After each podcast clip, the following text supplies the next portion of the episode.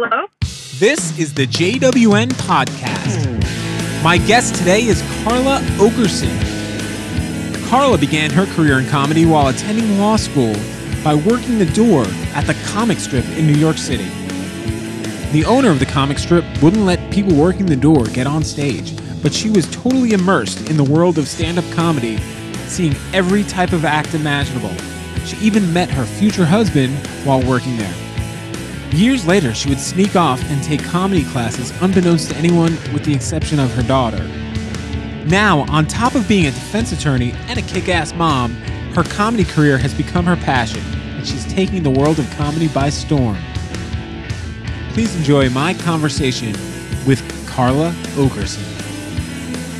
During this pandemic, I felt like very stunted, and you know, I think a lot of people are just kind of gripped by the anxiety. Yeah. And I was like, man, I have the means to get this started. I might as well just, you know, the technical part is easy for me. I might as well just get started. And I thought about the things I wanted to talk about. And I'm like, well, I just have a lot in common. I love the idea of creativity in people's lives and try to find that common denominator in people. And, but it's weird because I'm coming at it now like, okay, I'm going to go gung-ho into this thing when most of the people who are doing creative endeavors are now like, just put on the benches, you know? Yeah.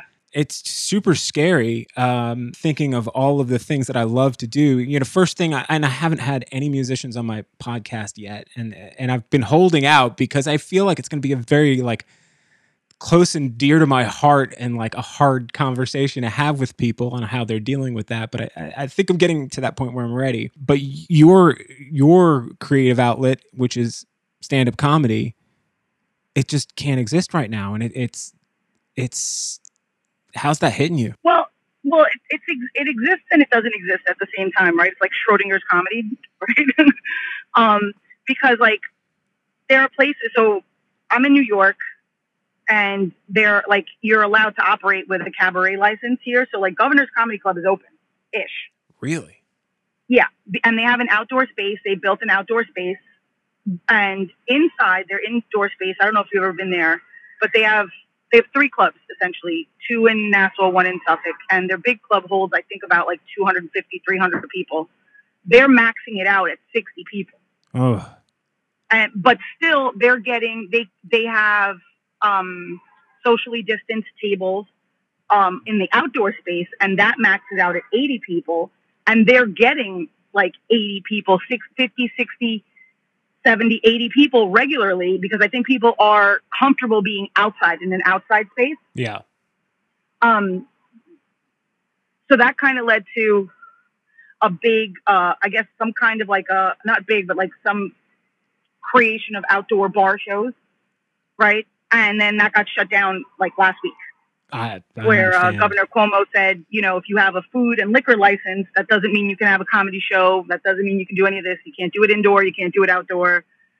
Can't do it with a box. Can't do it with a fox. It's not happening. So it kind of just shut down a lot. So, you know, it's interesting because I feel like everyone is kind of moving to like, you know, even though there were a ton of podcasts, now everyone's moving more towards the podcast because you can do it on the phone. You can do it on Zoom. You can record it. But, you know, I think it's where it's going to is going to be, you know, a huge downsize in comedy because, like, if you think about, you know, the bigger acts, people that would, you know, sell out Madison Square Garden, right? Like a huge venue like that. That's not happening for a while. So those guys are going to be moving down into spaces that are going to necessarily eliminate a lot of, like, small, I guess, smaller headliners. Right. Are going to, you know, people who would, you know, have a door deal. Like, what kind of a door deal are you going to have if you used to get the money from having 300 people sell out? Now you're getting money from having 60 people or 80 people. Wow. Yeah. And it's hard to listen to a lot of the comedians that are trying to figure it out right now. You got, was it Bert Kreischer doing like drive-in movie theaters and things like that in Texas or something like that? Yeah. Well, I just got hired for something like that that's starting in September. Wow. That's the same thing, which I don't know how it's going to work exactly, but I was like, sure, let's give it a try because they're going to have comics outside before movies. Yeah. So they're like, they're reaching out to people, like, and they're trying to fit people in, like, you know, you've been to one of my comedy shows. Obviously, I can't go before a Disney movie. That's not going to work. No. You know? But if unless it's doing one of like those old Disney movies that are no longer allowed to be shown, and then you can laugh at it. You can make fun of it. You know, but I told them, I was like, hey, if you're doing like, you know, I don't know if they're, I think they're doing a combination of old and new movies. I'm like, if you're doing something that's, you know, got a lot of cursing, you know, maybe you throw me in front of Reservoir Dogs, maybe Pulp Fiction. That's going to work out well. That's going to be my people. Yeah. And it's, music is the same way. Like my nephew, or Amy's nephew, really, my wife's nephew. Love her, by the way. He's a professional musician, lives out in Nashville. He plays like pop country type music. It does a lot of bars and things like that. But he plays, usually draws, you know, a few hundred people every time he plays. And now he's playing to like, you know, 40 people on a beach. Yeah. And he's like, I've got this government unemployment. I've got some stimulus money, but that's, you know, that's running out and I don't know what's going to happen now. and when you think of the people that this is their living, like you still have your day gig. Yeah. Right? So I downsized a lot of my day gig. I'm an attorney, and I was a criminal defense attorney, and I kind of burned out on that. It was a lot. So I downsized it a lot. And it was going really well until I got re-downsized, you know, by coronavirus. And now I'm like, I don't know how, you know, it was kind of, the idea was to downsize one while the other one was growing. And now both of them are downsized. And, at the same time, you know, the federal government's like, oh, you guys don't need this money anymore. And I'm like, agree to disagree. Yeah. Federal government. Yeah. It's kind of weird to think about. Well, you're in a unique situation too, because you have two children. Yeah. And I guess one of them is from your ex-husband, right? Yeah. And he makes his living off of stand-up comedy. So any kind of contribution he's been making is probably just completely taxed at this point now too. 'Cause how's he going to make any money? Yeah, well, we were. I should say, was ever so slightly blessed that my daughter decided she wanted to study film, and she was, you know, I recruited for the soccer team at Brooklyn College, so that was very affordable. And the most expensive part of that was going to be the housing. The housing at these CUNY schools is very expensive. It's, you know, essentially the same thing as living in Manhattan, living in Brooklyn. You're just going to pay out the nose. And now there's not going to be housing. There's not going to be soccer. It's going to be online. So that worked out kind of well. I have to believe, and I haven't seen it yet, but I have to believe that they're going to do something with financial aid with respect to, you know, parents who, I mean, what parents really haven't experienced a cut in their income from this. So they've got to, you know, extend financial aid, hopefully. Yeah, if they want these kids to come back once this thing becomes more manageable. I don't think it's ever going away. I think it's like Trump. It's just going to stick around. Oh, I just don't see, I don't see how, and I really don't. I don't get why we can't get this under control. I really don't. I brought home coronavirus. It was me. I was the outbreak monkey, brought it home to my house. Mm-hmm. I spread it like wildfire because apparently I'm gross and I don't wash my hands. I don't know. I gave it to everyone. But after that, you know, we kind of, you know, we were told to quarantine, shelter in place, you know, whatever needed to be done. And we did. Right. And I know a lot of people did. I know New York's in a better situation than a lot of other states who didn't, you know, shut down, I guess. I'll just look the other way. Mm-hmm. South Carolina's doing great. But now, and I said this on Memorial Day weekend, right? On Memorial Day weekend, I had to go to Long Beach for something. And I'm seeing people, you know, this, just like it's been every other year, block parties, streets are shut down. I'm seeing, you know, chairs at these block parties, socially distanced, right? All the chairs are socially distanced, but they're all empty. And everyone's standing, talking with the mask, you know, around their chin. Mm-hmm. And I'm like, guys, what are we all doing? What are we all doing? Like, we're just being liberated. At least throw the mask on. And look, I get that wearing the mask sucks, and you get the mustache sweat, and I've got the mask knee. You know, it sucks. Is it my favorite thing? No. Is it? Who is this? Who? I don't understand why you feel so strongly about this. Anybody? Like, you don't want to wear a mask? All right. Like, I don't want to wear a seatbelt sometimes, but I put the fucking thing on.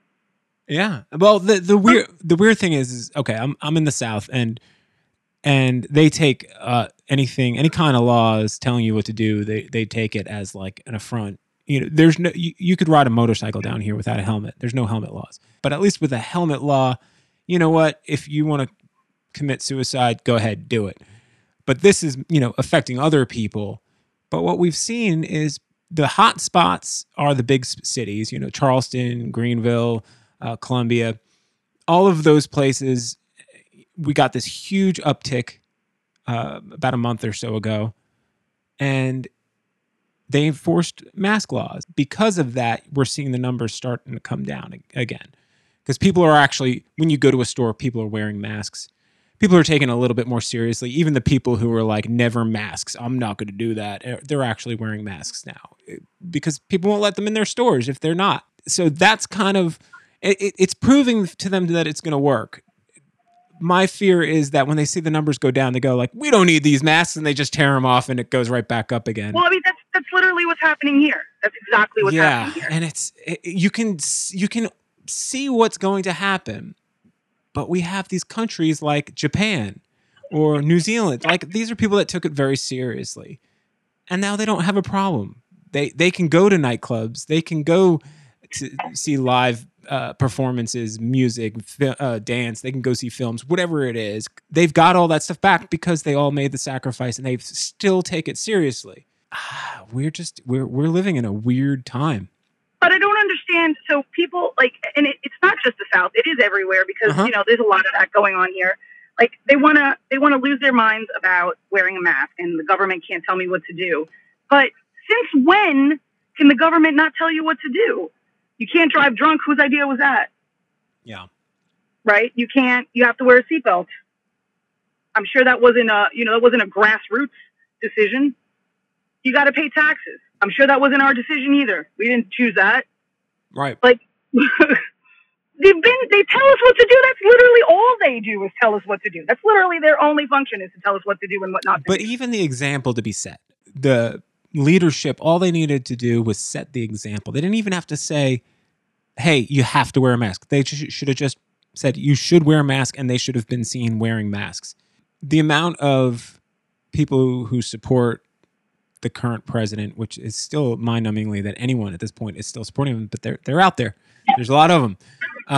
The amount of them that decided they were okay with wearing masks after he decided to be seen in public with wearing a mask was like 58% decided, oh, they're okay with wearing masks now, which goes to show you all it takes is like just an ounce of leadership. Just set a good example. And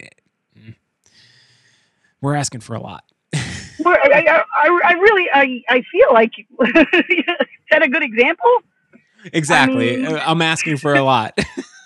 Okay.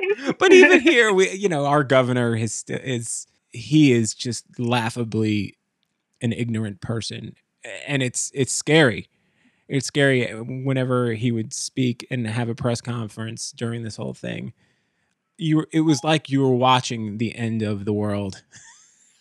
Like if you had a cartoon character of the worst person to have as your governor, his name is Governor McMaster. It's just, whereas Cuomo, as much as you guys probably are annoyed at him, he's at least he's trying everything he can in his power to get this thing under control. And you guys went from the worst to one of the best places. Like, I actually don't have a problem with anything that Cuomo does. And here's why. I'm not, I'm not a Republican or a Democrat, really. I'm just like, I'm a bit all over the place. I'm definitely way left of Democrat. But here's my take on Cuomo is, what are the other options, right? At this point, most of our leadership is and should be, throwing anything at the wall and see what sticks, right? Masks, gloves, you know, stay inside, don't go out, close the schools, I don't know, close this, close that, don't do this, shut down the subway, you know, clean the subway, clean the Long Island Railroad, you know, don't let people in, don't let people out.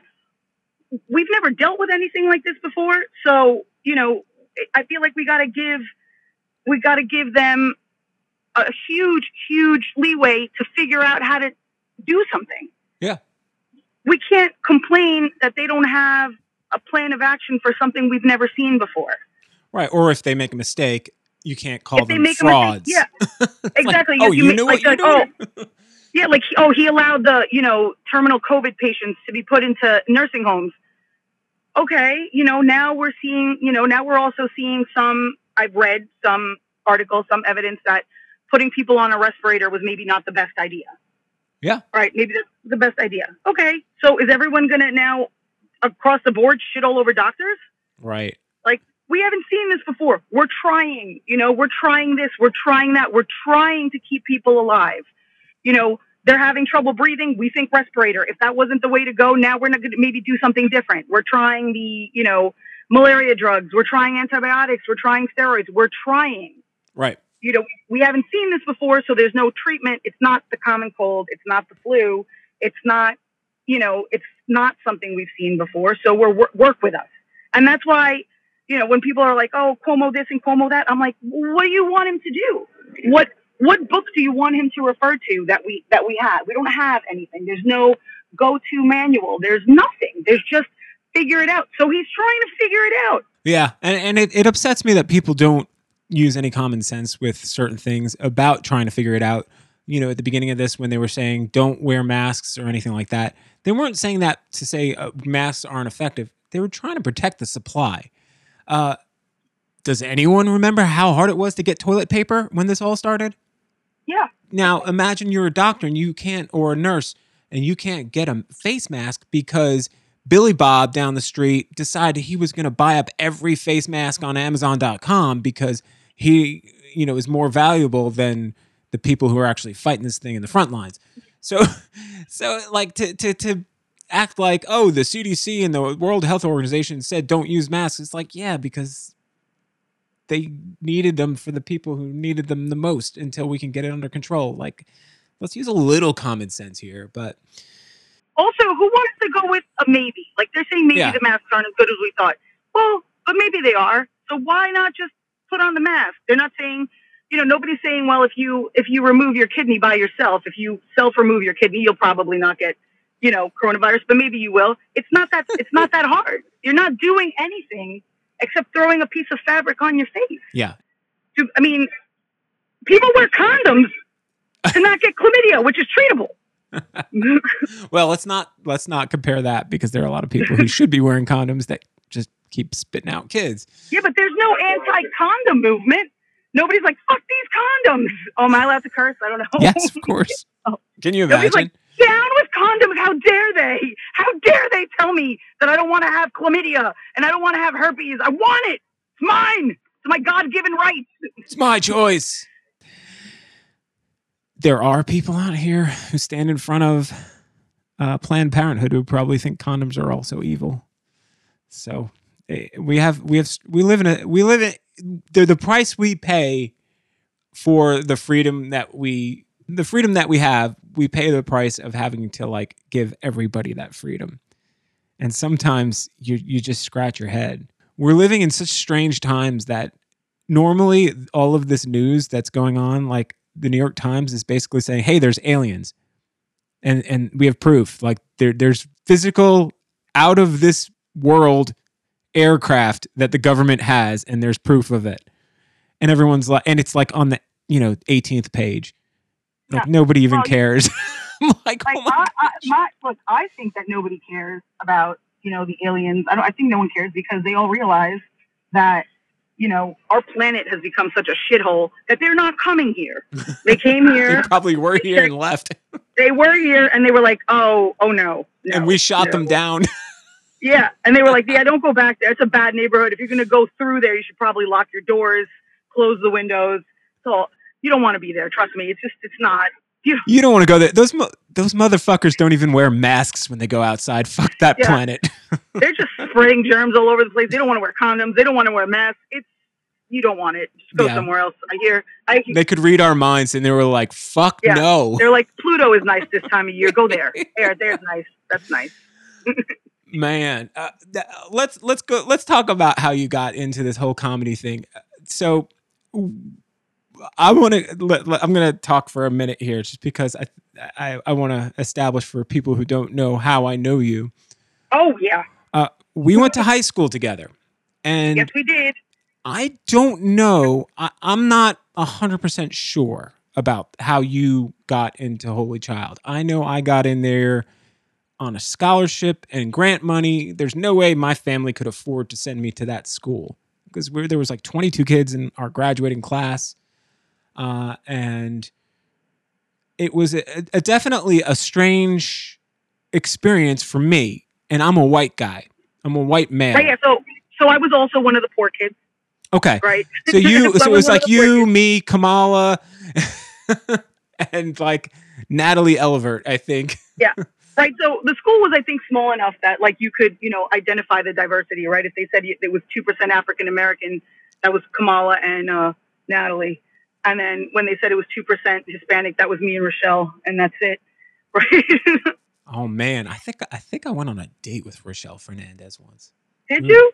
Yeah. She was beautiful. She's hot. She's hot. I mean, I shouldn't say was. She is beautiful. She is beautiful. Yeah, I think I might have been like batting out of my league there. So we both went to school at this very private school. And I honestly never felt like I didn't feel that I was a poor kid until maybe senior year when I was still on the meal plan. Yeah, I felt like I was a poor kid because, like, everybody's pulling up in, like, a BMW, a brand new Jeep, mm-hmm. My dad's Mercedes, my dad's old Mercedes. He doesn't want it anymore. It's 2 years old. Gross. That was when I kind of felt like I was the poor kid. I was like, oh, I really am a poor kid. Like, I didn't think I was, which is interesting also, like, looking back on it, when you think about like, okay, like where we grew up compared to where, the situation that other people might've had, like we weren't the poor kids. Yeah, if we were in this school, if we were in public school, we would have been completely middle class or we would have been towards the top of the class possibly. Yeah. Or, but in that school we were kind of like the token people. Yeah. Like, cause I didn't have my own horse. Yeah. And, And I'll tell you what, the worst thing that I ever, and I still, they had this thing called sports night every year. Yeah. And they'd separate the school into two teams, white and blue. And in my senior year, I was in charge of the mural and I was on the white team. And Nina Malik was the captain, I believe. And I dropped out. When I realized I quit, I like just walked off the sports team and I just completely gave up. And I still regret, this is one of those things I feel awful to this day because I was so embarrassed because there was no room in my house to actually put the mural. It was like, there was not enough square footage at any point. My house was 1,100 square feet over 4 floors. You know what I'm saying? Like it wasn't a big house. And I was like, I can't put this mural. I can't even paint like in squares. I wouldn't even know what to do with it. I'm supposed to invite people over to help me out with this. I was mortified, and I was just like, no, I'm just gonna act like a stoner and quit. And I've always kind of wanted to reach out to Nina and explain it to her because I remember she was just like, well, just do it at my house, and I'm like, I don't even have a ride to get there. Like, what are you gonna come pick me up? Like that was when I felt. I was a poor kid. I was like, oh. I had a lot of that too because I didn't have a car and I was in Uniondale, right? Yeah. So I was in not a good school district. So I left Kellenberg and my mom really wanted me to go to Holy Child and I think it was like a combination of loans and then to be honest, she still owed money when I graduated. She didn't pay it until like 2 years later. She wasn't done paying it off. So you know, for my mom, it was really like a big deal that she wanted me to go to a better school. She, you know, Kellenberg had changed up some of their, you know, some of their options. I used to be smart for like a minute. And like, there weren't, you know, AP classes were being canceled, and like, you know, there wasn't Latin, and there was all this stuff that it shouldn't have mattered. You know, my mom was like, this is important. You know, I'm a first generation American, you know, so for my mom, it was important that, you know, I go to a good school, I go to a good college. Like, this was, you know, yeah, this was it. So she wanted me to go there. She wanted me to go there. It was too late for me to get financial aid. We definitely couldn't afford it. I think my mom may have taken out a private loan for some of it. And then, like I said, owed money, you know, by the time I graduated. And I really didn't feel like it was a big deal. Yeah. Until, like, you know, somewhere in senior year where everybody was, you know, going to, Kitchen Cabaret for lunch and spending $25 on lunch. Oh my goodness. Yes. And yep. I was like, wait, like, you just do that? You just spend my mom was like giving me $25 for lunch. Are you people crazy? Yeah. And there was a weird situation there, though, because I think the teachers were so, and we know that, I know this now in my adulthood, how good the teachers were, because we're still friends with them. Mm-hmm. Like, they still communicate with us on Facebook and email. And I get text messages from our old principal, you know, mm-hmm. It's, and you know, I'm in my 40s now, and I'm still like getting this kind of influence from my high school teachers. So we did get a lot from that we didn't know at the time, beyond and beyond like the experience of being in this kind of rich elite school. Mm-hmm. There were some benefits to it, and I think it probably showed up for you at least later on in life when you are becoming a self-starter type of person. You're an entrepreneurial type of person. And I think a lot of that might have been instilled partially, or at least, you know, some gas was thrown on the fire while you were at that school. So I don't have any complaints about the school in and of itself. I don't even really have very many complaints about the people. I mean, I will say, like, I experienced, I think my first, like, do you call it racism if it's because I'm Hispanic? Because I'm fairly white. I'm pretty white. I'm, you know, I'm white. So I don't know if it's racism. It's something, you know, and I remember exactly what it was. I talk about it a lot, actually. And it was that girl, that unfortunate looking girl, Lauren Spordon.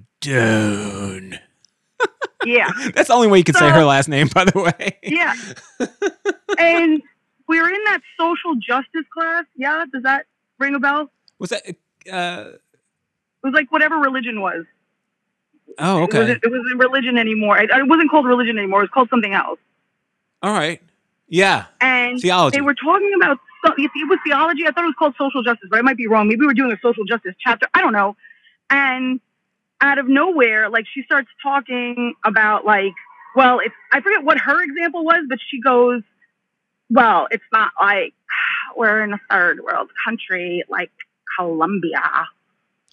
And she just looked right at me. And I was like, what? Are you serious?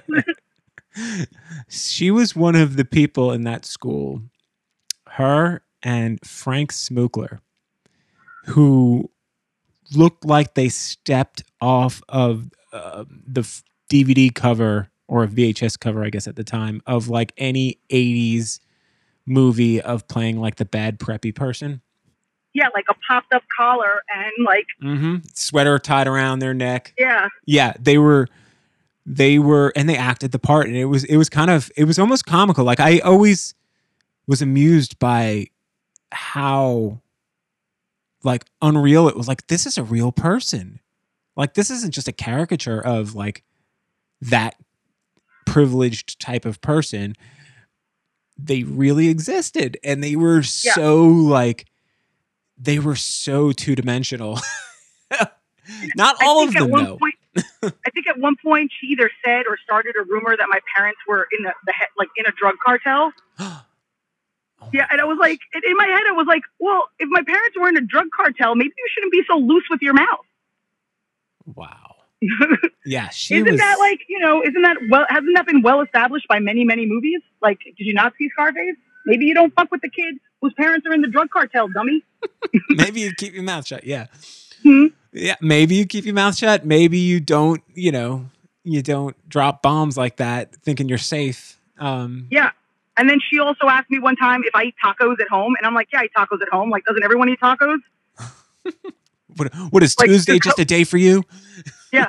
I'm like, there's literally an entire chain devoted to tacos. Have you never heard of Taco Bell? Yeah. I'm sure I'm not the only one who eats tacos at home.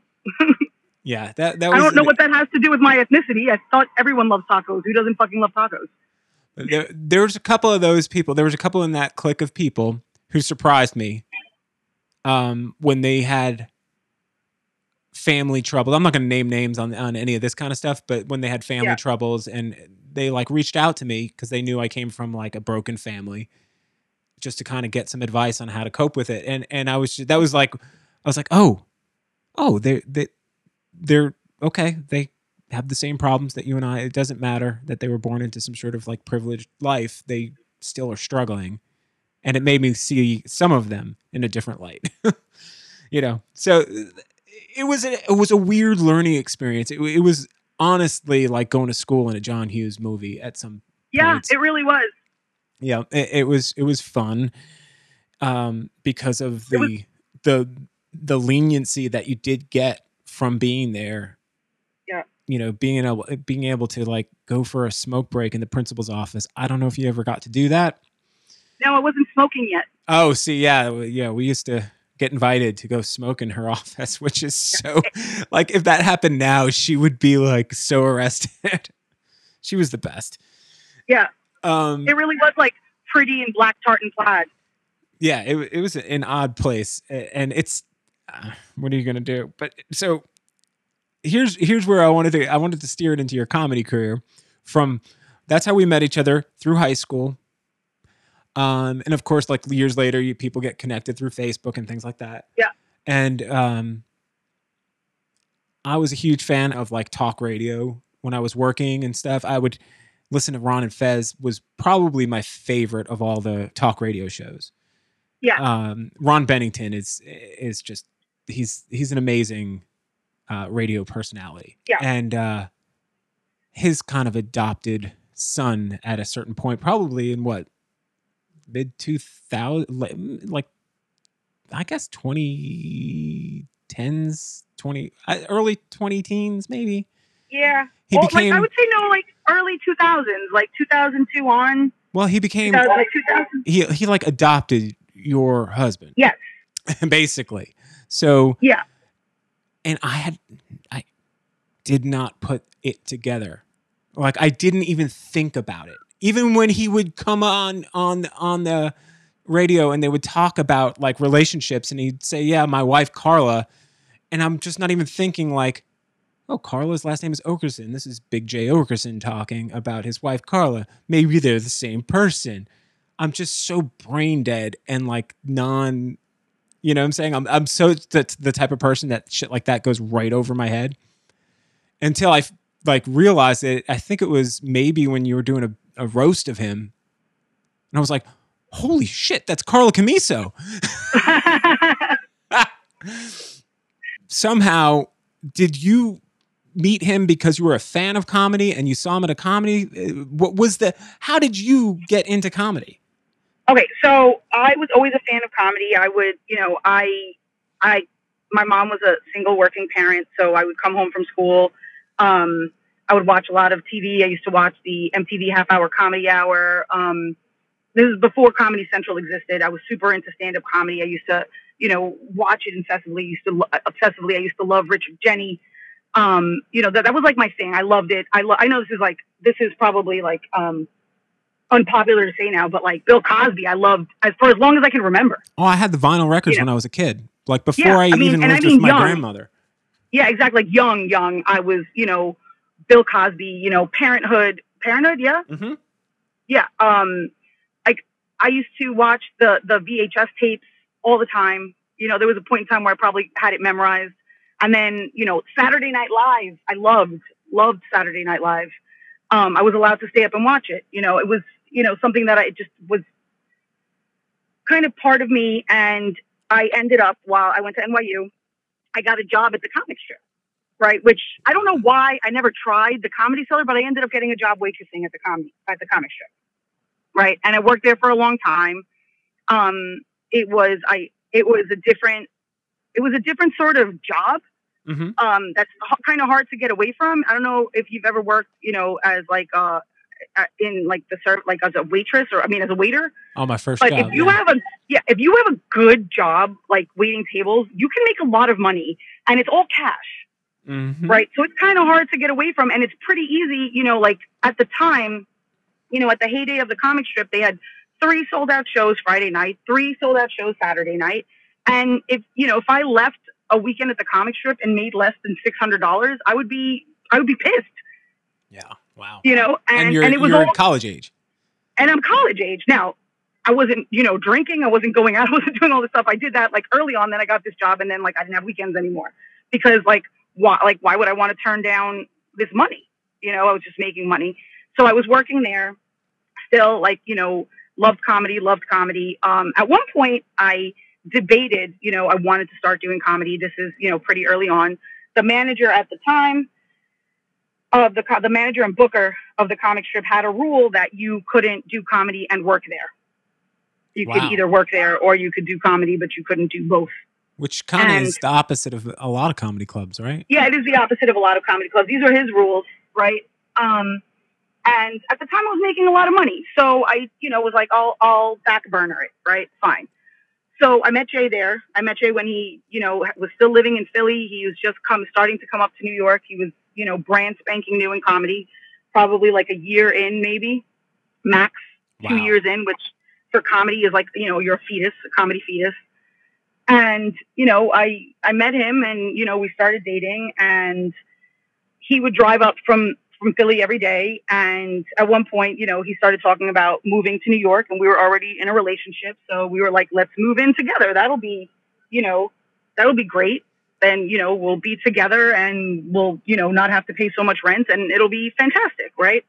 So we get our first apartment together, living with Kurt Metzger, was our roommate. All right. So now we have our apartment, and, you know, now, you know, we're living together, and this goes right back to the condom story. I got pregnant. And, you know, shortly thereafter, I gave birth to my beautiful daughter, Isabella, and I continued to work at the Comic Strip, and I was in law school. I went to law school. And again, you know, there's, you know, it's one of those things that you keep back burnering it. And it was like, now that was kind of Jay's thing, and I had to work, and we had a child. So I was kind of supporting the household for a really long time. Right. So I was like, comedy peripheral forever, you know, 20 years probably before I started doing comedy. I was wow. comedy peripheral. Then, Jay decided, well, I guess, you know, he'd long since decided that he was going to cheat on me. That was kind of his hobby. It was, you know, really he excelled at it. And traveling comedian. Yeah. Who knew, right? Who would have thunk it? But at some point, you know, it just kind of went as far as it was going to go. And, you know, he left me for somebody that he was cheating on me with. And that wasn't the best part of my life. But now I'm more distant from comedy, and I really missed it. I right. really did. And then I, you know, still following everyone's career. I would say on and off, if you want to talk about it, writing down things that I thought were funny, you know? And in the back of my mind for a long time, I really thought that our family would make a great sitcom, right? And this was even before I started doing comedy. I still thought it would make a great sitcom.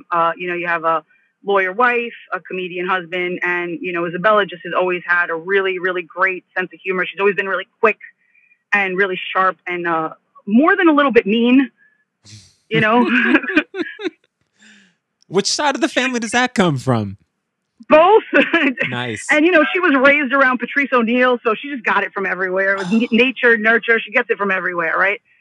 So you know, even very early on, she would just say things that were hilarious, like her take on situations were really funny, like the situations that we would end up with would be funny. And I thought it would make, you know, for a good sitcom. So it was just kind of in the back of my head. I'm always like writing notes that, you know, at some point, you know, we'll write this up, or somebody will write this up and I'll throw them my notes, and, you know, maybe I'll get a writing credit or a producer credit. Right. So fast forward now, we're separated. Jay and I go to war for about a year. We're at war. And then we just kind of both decided we were tired of it. I just don't have the personality to be at war forever. I know some people want to, you know, be at war with their ex-spouse for, you know, the rest of their lives. I don't have it in me. I'm just too lazy. Yeah, and you got a kid in between. Yeah, and there's a kid in between who's going to love each of you in different ways. So it's like, well, there's only one loser in that battle if you continue it. Mm-hmm. So we just kind of, you know, now we're at peace, and I get asked to do Jay's roast, right? So I get asked to do Jay's roast. I roast Jay on the Kumia Network. Was that before you started doing comedy? That was like your first taste of like... That was literally, like, if you want to talk about my first time on stage, that was my first time on stage. So that's hysterical. Yeah. All right. That is really funny, because you just... Because you knew everybody in the room, just from I knew working there as a waitress. Yeah, and everyone knew me, and you know, nobody really thought it was somewhat of a surprise to most people there, that I was even going to do it, and you know, it went well.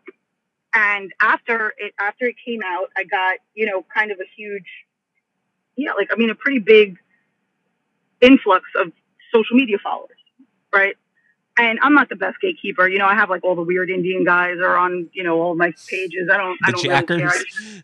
All these weirdos. I just let everybody in and then, you know, sort them out later. But some people started messaging me and they were like, "Oh, we thought you were really funny. You know, we didn't realize you were a comedian. Where can we see more of your stuff? Do you have a YouTube channel? Do you have this? Do you have that?" And I was like, No. No. You can see me at this court when I am defending this guy who friggin' did some dumb shit. Yeah, and then I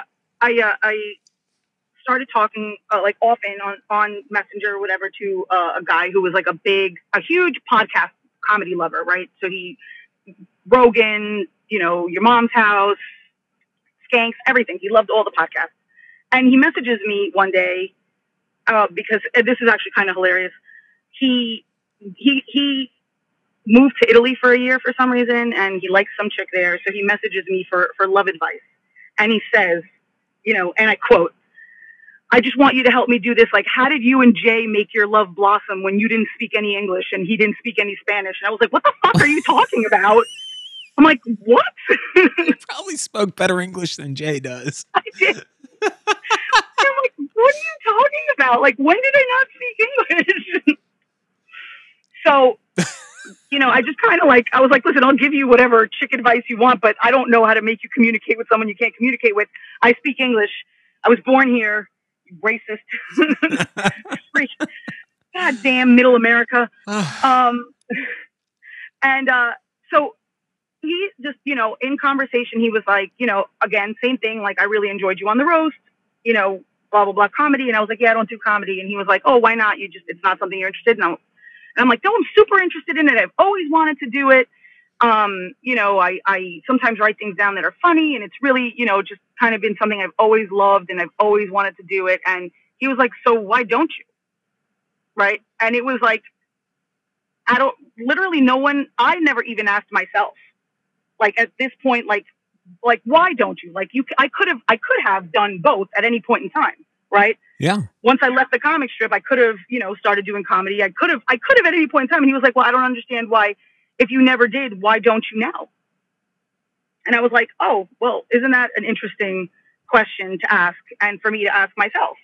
And I really did kind of like take over my mind for probably a good week, where, you know, it's like I feel like every time I wasn't thinking about anything actively, it kind of would just like pop into my head, like, "Well, why don't you?"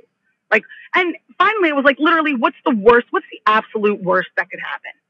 Right? Like, I suck at it and, you know, I don't do it. I'm already not doing it. Right? So I literally come back to not doing it and everything's exactly the same. Yeah. So you know, I at first I was on Long Island. Jay was in the city. I kind of did it. This is actually one of my favorite comedy, you know, excerpts. I'm on Long Island. I don't know anything about Long Island comedy. There's like a whole weird comedy subculture, if you want to call it, on Long Island. It's kind of, Long Island comedy likes to pretend like New York City isn't 25 minutes away. Right. But yeah. There's a whole subculture of, like, you know, shows and clubs and open mics and all this stuff. And I don't know how to get into it. Right. So I did what I actually don't usually recommend people do, which is I decided to enroll in a comedy class. Right. And I figured I would meet people, make connections, and then decide where I'm going to go from there. Right. The reason why I don't, like, I don't have anything against people who teach comedy classes, but in my experience and, you know, watching other people also in my class, they do a lot of writing for you.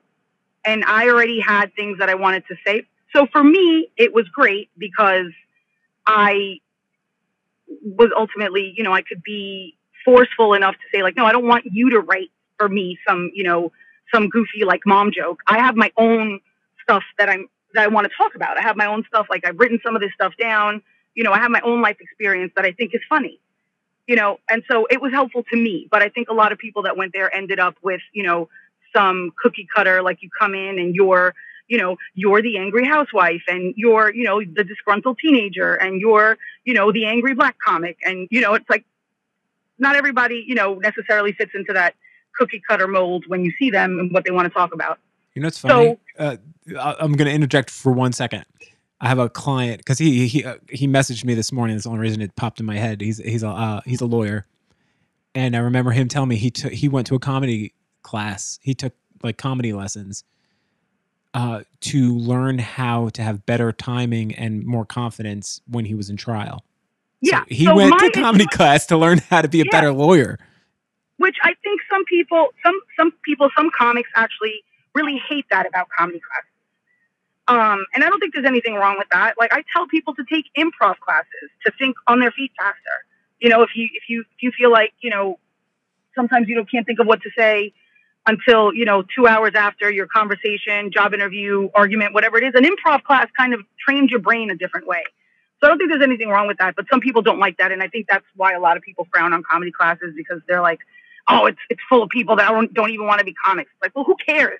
Comedy's full of people that don't even want to be comics. You could say that about every subject, by the way, in college. Exactly. Yeah, and aside from that, so is comedy. There's so many comics that, like, you know, it's like people are in, and then they're out, and then they come back, and then they quit, and then, you know, they open a club, they never want to do comedy again, and then people are in it for 30 years or 40 years or 50 years, and they retire, and they never made any money. Or they made a ton of money, and now they're movie stars. Like, it's the same with every profession. But I think you described it perfectly. I don't know if you meant to describe it, but there's a string pulling at your heart saying you need to do this. Yeah. Yeah. So I go in the class, and you know, Jay's a, you know, if you're a comic, like, Jay might not be a household name in the way that, you know, Eddie Murphy is, and Kevin Hart, and, you know, Bill Cosby, you know, Roseanne Barr, you know, but if you are a fan of comedy, you know who Jay is, right? Oh, yeah. So I didn't want to do that. So I go in, and I'm, like, undercover as Carla Camuso, right? Like, my alias. Going in as Carla Camuso. I'm doing my thing, and it's going to be great. And so I forget what the comedy class cost. Let's just say it cost $300, right? I come in the first day. I hadn't made the payment, you know, and I had whatever on me, $150 in cash, $200, whatever it was, right? So I give them the money, and I'm like, I'll bring you the rest in cash.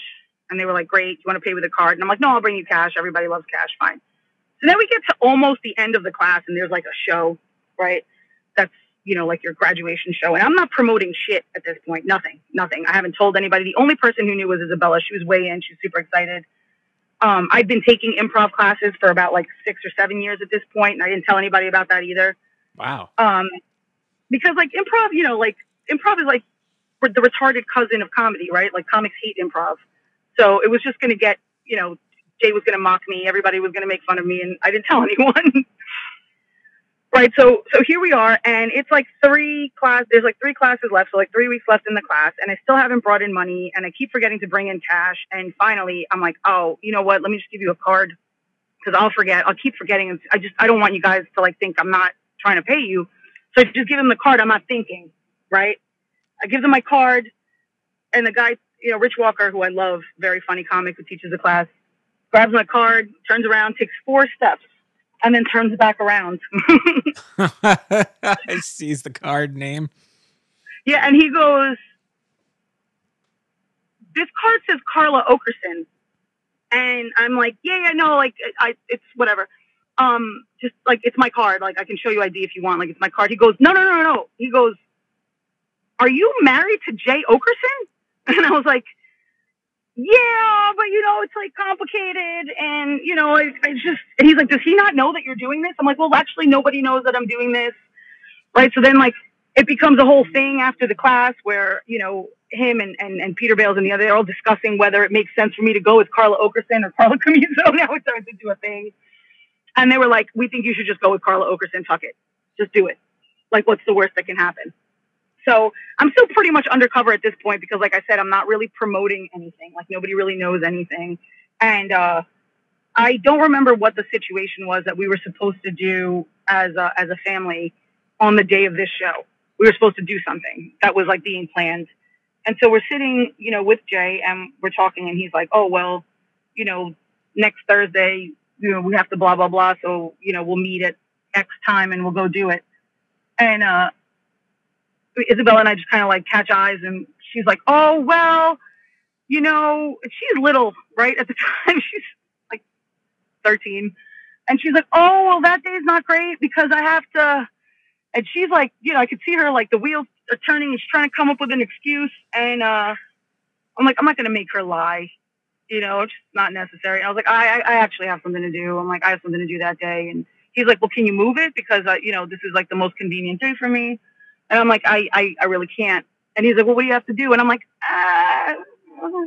whatever. It's some things that I have to do on the, on the day. And he's like, I don't understand. And he's looking at me and Isabella being, like, super sketchy. And he's like, what am I missing here? Like, very clearly, there's something going on. And then I was like, all right, fine. Like, I took a comedy class, and it's my comedy show. It's my graduation show, and I didn't want anyone to know about it. And, whatever. I'm like, you can laugh at me if you want. I don't care. I'm going to do it anyway. I don't give a shit. I'm like, you don't own comedy. You're not the king of comedy. You're not the president of comedy. I do comedy if I want. And he was like, all right, first of all, settle down. Second of all, he's like, I don't know why you wouldn't, like, tell me, and, like, why are you hiding this? Like, there's no reason to hide it. He said essentially the same thing I was thinking. He's like, what's the worst that happens? He's like, you bomb, everyone bombs, either you keep doing it or you don't, or, it goes well and you keep doing it and it's great, so what's the problem? And he was like, I'm kind of bummed that you didn't even ask me to come. And I was like, seriously? Like, really? Like, you would come to my, like, goofy graduation show? And he was like, yeah, of course I would come to your goofy graduation show. And, yeah, aw. And then he came to my goofy graduation show, and he, he said that thing that I could have hoped for, which was like, he's like, you actually made me laugh. He's like, you actually made me laugh out loud. And I was like, shut the fuck up. Really? All right. Because I thought he was going to be faking it. And Isabella was sitting with him. She was like, no, you really laughed.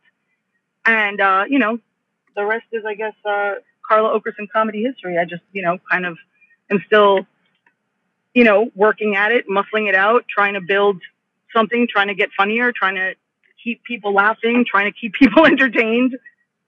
Well, it's such a difficult, it's not something that can easily be learned, but you were always a naturally, confident, funny person. In other words, I also feel like I had an internship, like I had a 20-year comedy internship. Yeah, but even from high school, you were never a meek person. You were never, yeah. You always had a strong personality. You were not going to back down from anything, and that was just a quality you possessed, whether it came from your upbringing or just something that's in your blood. But yeah, Lauren, I don't care what you say about my cartel parents. Yeah. Let me ask you a question. You brought up the B word.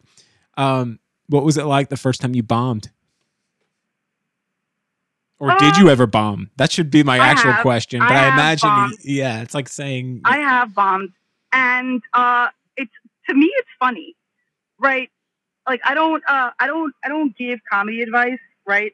very, like, I don't give, like, you know, pages and pages of comedy advice. I give very, very short, if anyone ever asks me. And one of the things that I tell people, it was told to me by Joe Starr, who's been doing this forever, very, very funny comic. Again, not a household name, but if you're, like, in comedy, you know him. And I bombed in front of him, you know, and he killed. And for some reason I had to follow him. It was not good. Oh. And I bombed, and I, you know, he was there, and he kind of, like, somewhat witnessed it. He wasn't super paying attention, but I think he certainly caught that a lot of my jokes weren't hitting. I maybe sometimes, because I talk a lot, I fall into, like, doing a little too much crowd work, and if it doesn't hit, you need to be able to dig yourself out of that hole really fast, and I didn't. So I just didn't catch them. And I kind of, like, you know, walked off, and I was like, oh, well, that kind of went bad. And he was like, why? And I was like, I don't know, they just didn't like me. And he goes, how do you know they didn't like you? You didn't, you know. He's like, they don't know when they're supposed to laugh. If something doesn't hit, just keep going. They have no idea when it's supposed to get funny. They have no idea. The only way that they know that you bombed is if you let them know it's going bad. And you let them know it was going bad.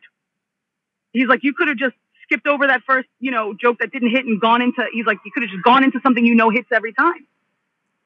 He's like, instead you chose to try to dig yourself out of that hole. Why? They didn't know. He's like, they're stupid. They don't know. They don't know what you're about to say. They have no idea where you're going with it. And, that was pretty much, you know, how I handle bombing going forward. You know, if it doesn't hit, I move to something completely different. Like, you guys don't want to hear, like, you know, was that a little too raunchy? You don't want to hear about that? Okay, I'll talk about my kids for a while. You guys will like that. You want it to be a little more subdued, a little less, you know, you want a little less dick in your face? I can do that. You know, I have fun, you know, I have fun, slightly less edgy kid stories you're going to like, you know? Man, it's one of those things I think that probably holds most people who would even think about getting into stand-up comedy or even improv, is that thought of bombing, that feeling like, oh my gosh, everyone's looking at me and they are judging me. And it's, again, you've got this personality that you can move past that and not hold on to that, which it's like a superpower that you have to have in order to be a successful stand-up comedian. Because I've seen plenty of comedy shows where, especially if I used to go to the Comedy Cellar all the time when I lived in New York, and you would see legends just eat their dicks on stage because they're trying out new material. And It would be funny because you would see somebody that you know is like an A-list comedian just completely get the whole place groaning. And it was always funny because they didn't wear it like, oh, I bombed. They would just keep moving. They'd push through it. Colin Quinn is probably one of the best bombers you'll ever watch live, because he will try to go places that if you're not, you know, on your A game as an audience member, if you've had a few drinks, you might get lost in what he's talking about. Mm-hmm. And that probably happens to him more than any other comedian that in New York. It's pretty impressive to understand that, like, I just watched this guy completely, for lack of a better term, make an ass of himself, and he'll be up there an hour later doing it again, trying to tweak it and work it. It's an interesting craft. And that's really the bit, like, I think that's the biggest part of, you know, doing stand-up comedy, is just getting back out there. Like, if you bomb one time, that's it. That was one time, you know, like, you can't hang your hat on the last time that you did well, and you can't give up the one time or the few times that you didn't do well. You know, every crowd is not your crowd, and, you know, every day you're not on fire. Some people are. There's some people that I'm surprised to hear they ever bombed, and then sometimes, you know, the crowd's just not there with you. Can I tell you my new favorite bomb story? Sure. Was very recent. It was actually my first time doing comedy after we got, you know, somewhat lifted off of quarantine. There was, there's a comedian, Oheni Cornelius, very funny, who had a festival. He was starting a festival called Smokes and Jokes. It was a marijuana heavy festival, and it got canceled because of the pandemic. And then once everything kind of reopened, kind of pulled it back together on a few different rooftops in Brooklyn, right? Mm-hmm. So I go out there, and I was told that the show started at 5. So me and another comic, we race out there. We were on Long Island. I had something to do. I was like, I can't leave until 4. We haul buns. We get to Brooklyn at like 5:15. I'm like, all right, it's going to be fine. The show started at 9. So we were very early, but so was everyone. I don't know where the miscommunication happened. There were a lot of people there. There were a lot of audience people there that were there at 5. And it was the Smokes and Jokes Festival, and they were ready with their smoke. They were ready with it. So these people are smoking. Like, no, I don't smoke. I don't, it just makes me sleepy. But everybody else, they were pulling bongs out of like their backpacks and talking about, you know, joints versus blunts versus, you know, tobacco. Like, I learned a lot about marijuana that day. The secret art of carving up fruit to make a pipe out of it. Yeah. It was like I was there with my own crew of marijuana sommeliers. They were helping me out. But everyone's smoking from basically 5 o'clock till 9:30 because the show even started late for the time that it was supposed to start, right? So we're in Brooklyn. It's before 4th of July. We're about a block away from the train, right? Everyone's smoked out. And I guess, I don't know if I was rusty from, you know, not doing it for a few months or I just had a contact high, but there's fireworks going off in the background. There's a train. And I'm about 3 minutes into my set, and I literally just forgot everything. No idea where I was going, no idea what I had just said. I was just like, And then at that moment, like, fireworks go off in the background, and I'm like, oh, and then that happened, and then this is happening. All right. And they're just laughing at me. Because they're on that level. Yeah. So it was a total bomb, but at the end, it kind of almost didn't feel like a bomb because they were like, you were so funny, and you just kept going, wow, all right. And they were like, that was hilarious. And I was like, was it, though? Yeah. Was it? It's, by the way, that is the type of thing why comedy needs to be in front of a live audience. Like, you can watch a comedy special from the best comedians, and, you know, halfway through, you're kind of like checking your watch. And you're like, but if you were there in person, it's a totally different experience. It's like this electricity, this energy being shared between the crowd members and the person on stage.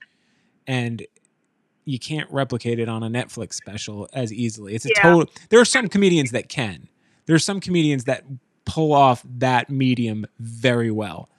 But for the most part, it's always better live. And yeah, I'm really hopeful that when this starts to turn around, that we can figure out a great way to do this, because it's a shame that we're sitting here wondering, like, there's so many aspects of life that are in question right now, and the arts are so important, because imagine doing any of this without music, without podcasts, without TV, without movies, without Netflix, without any of these things. Imagine if those didn't exist, and you imagine it's 1918, what those people went through. Yeah, it's kind of nuts to think of a world without this stuff.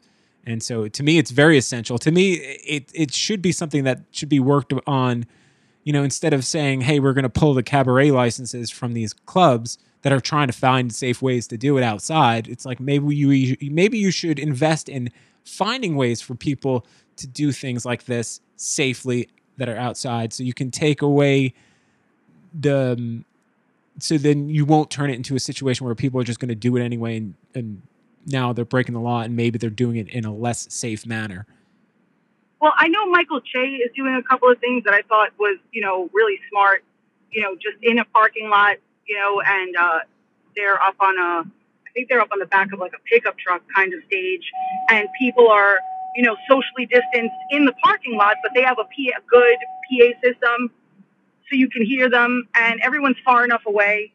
You know, I thought that was genius. I know a lot of these, I know there's a couple of comics doing them in Astoria. Jay Nog, I know, has done very well in diner parking lots, because they have huge parking lots.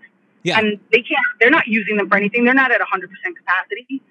So they're doing the same thing. And there's a lot, and, you know, I really encourage people, if you see something like that, an outdoor show, in your area, you would be surprised the level of comics that you're going to find there, because they're all around. They're all available. Yeah, so and they're going to do it because they can't do anything else. Yeah, so you are going to see Michael Che for free, and he is going to bring, you know, his friends, and you're going to really get a high level of comic that you wouldn't think you'd be seeing out in a parking lot. Yeah, you know? And they're gonna because comedy is an art; it's a creative art. They're gonna come up with some new way, something that they never have done before, to apply comedy into a new situation. So you're gonna get like something that didn't exist previously, and that you're giving me a lot of hope for comedians out there. I think we're gonna be. My concern would be, you know, what happens, you know, to be very Game of Thrones, you know, winter is coming. Mm-hmm. You know, that's when I would be concerned of what's going to happen to comedy and to live music and things like that, because then, you know, Florida, you know, is not in a good place right now. I don't think that come October, November, December, January, I don't think they're going to be ready to do something like that. I don't think they are. I think they're going to be, you know, I think they're going to be shutting down in a way that they didn't shut down before. It's quite possible. They might be forced into that. You know, so like, you know, all that, when you're talking like places where this could go on during the winter, I don't think they'll be ready for it. And we can't have an outdoor show here in January in New York, in New Jersey, in Connecticut. We can't do it. Yeah, it's going to be very difficult to have a parking lot show in under like 3 feet of gray slush. Yeah, exactly. And even if, you know, you're talking about, okay, well, the people are going to be in the car. Well, where's your comic going to be? Freezing to death in a blizzard? Right. and it's all fun and games, but it's not like people can be drinking at these shows because they're sitting out in a parking lot in a car. Yeah. And so if you're cold and not drinking, that sucks. Yeah. So, yeah, you bring up a very good point. There's got to be, you know, yesterday I was just random things will show up in anyone's YouTube feed, and the band Rush showed up in my YouTube feed, and it was them playing in like South America, and I swear it was over 100,000 people. And I'm watching this with this like feeling of like, will this ever happen again? Are people going to look back at this kind of video of musicians playing in front of hundreds of thousands of people, like a sea of people where you can't even see the end of the people? Is that ever going to happen again? Like, do we go back to that? Or are we now just going to be playing to much more intimate things? You know, I wonder about that myself, because, you know, I know that, you know, people talk of a vaccine, but you know, vaccines, I am in no way an anti-vaxxer, but vaccines take a long time to develop. Oh, yeah. And the ones that, when you read about the ones that they're investing in right now, none of these things have been proven to work yet. Any of the ideas that they have and the technologies, they sound good on paper, but mm-hmm. none of them have actually proven to do anything with humans yet. So we're taking a lot of bets to try to rush something out the door. And I'm afraid of a scenario where they rush something out the door just to get up this false confidence, and they end up killing a lot of people, not because the vaccine kills people, but because it's ineffective and people get this false confidence and try to go back to normal too quickly. Yeah, that's also my concern with schools opening back up. I'm not sure. I don't know. I don't understand the parents. I guess I kind of understand the not parents who are saying open schools back up and throw everyone back in there. Sure. But, you know, I have a kid going into kindergarten. Wow. And I don't see how you get 4 and 5-year-olds to socially distance. No, they don't. They, you know, they hug. They touch each other, you know, they're covered in boogers. They're uh-huh. little germ factories. That's what they do. That's why, you know, before COVID, everyone got, you know, pink eye and impetigo and Coxsackie virus. And yeah. It takes out the whole class for a week. And all the parents get it. And all the parents get it. And, you know, that's why teachers have such a great immune system, because they get hit with everything every year. But, you know, I don't know why people seem to be so willing to sacrifice children for the sake of the economy. Yeah. I don't get that. How do you, I mean, does nobody remember being, you know, in high school, in hallways? You know, you can't socially distance that. They, you know, they're on top of each other. These are closed environments. You know, are they going to have, like, again, we're in New York. So are you going to have all the windows open in February? Yeah, it's not going to work. But then it's just so difficult. I'm lucky. I'm very privileged in the fact that my kids are old enough. You know, my daughter's in college and my son's going to be a junior in high school. He's very self-sufficient. The last semester that he was doing, virtual schooling, we didn't hear a peep from him. He never complained. He got all A's. He did fine. He had 4 AP classes and he passed all of his AP classes. Like, he's like the easiest thing in the world. Like, this situation is almost ideal for him. And, because it allows him to work at his own pace and not be held back by other kids, because that's just his mind. That's the way his mind works.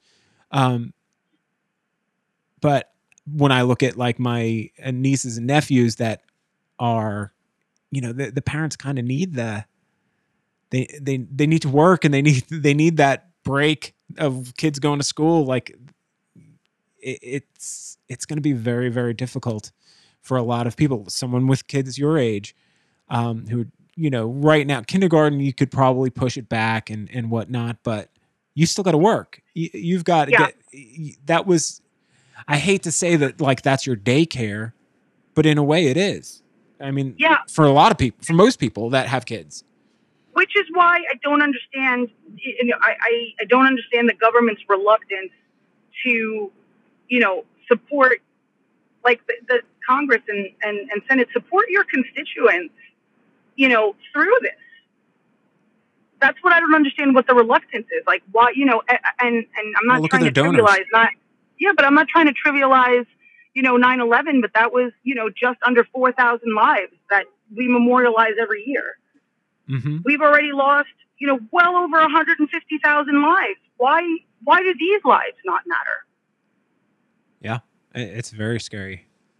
Let me ask you a question about your worldview, though. I do have a question about that.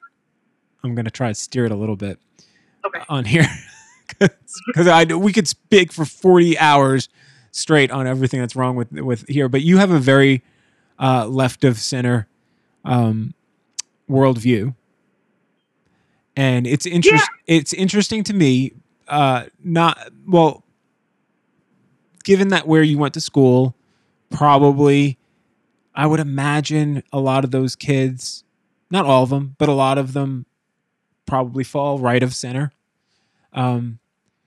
And you not from where you work, but your interest in comedy tends to be more, I wouldn't say right of center, but the crowd that you tend to fall into, you know, that Legion of Skanks crowd, the Anthony Cumia network, they kind of tend to lean more to the right side, and you see it a lot on your Facebook. A lot of the people commenting on you whenever, because you post a lot of fantastic content that is very left leaning, and then you get all this pushback from your fans from comedy. How did you get this worldview? Like, where did that start, and how did you get, and how do you find yourself living amongst these people that obviously you care about and love that are not in the same, that don't hold the same values? Well, I think for me, some of it has to do with college. I went to NYU, which is just generally a very left-leaning institution. Mm-hmm. I was in the city for a long time, which New York City tends to be very, very liberal. I lived outside of the U.S. I did a year-long study abroad in France, and I did 6 months in Switzerland. And it's just very interesting to see, you know, what some of these social democracies have provided for their people, right? So why are we want our kids to, you know, become professionals and, you know, the American dream is you go to college, sure.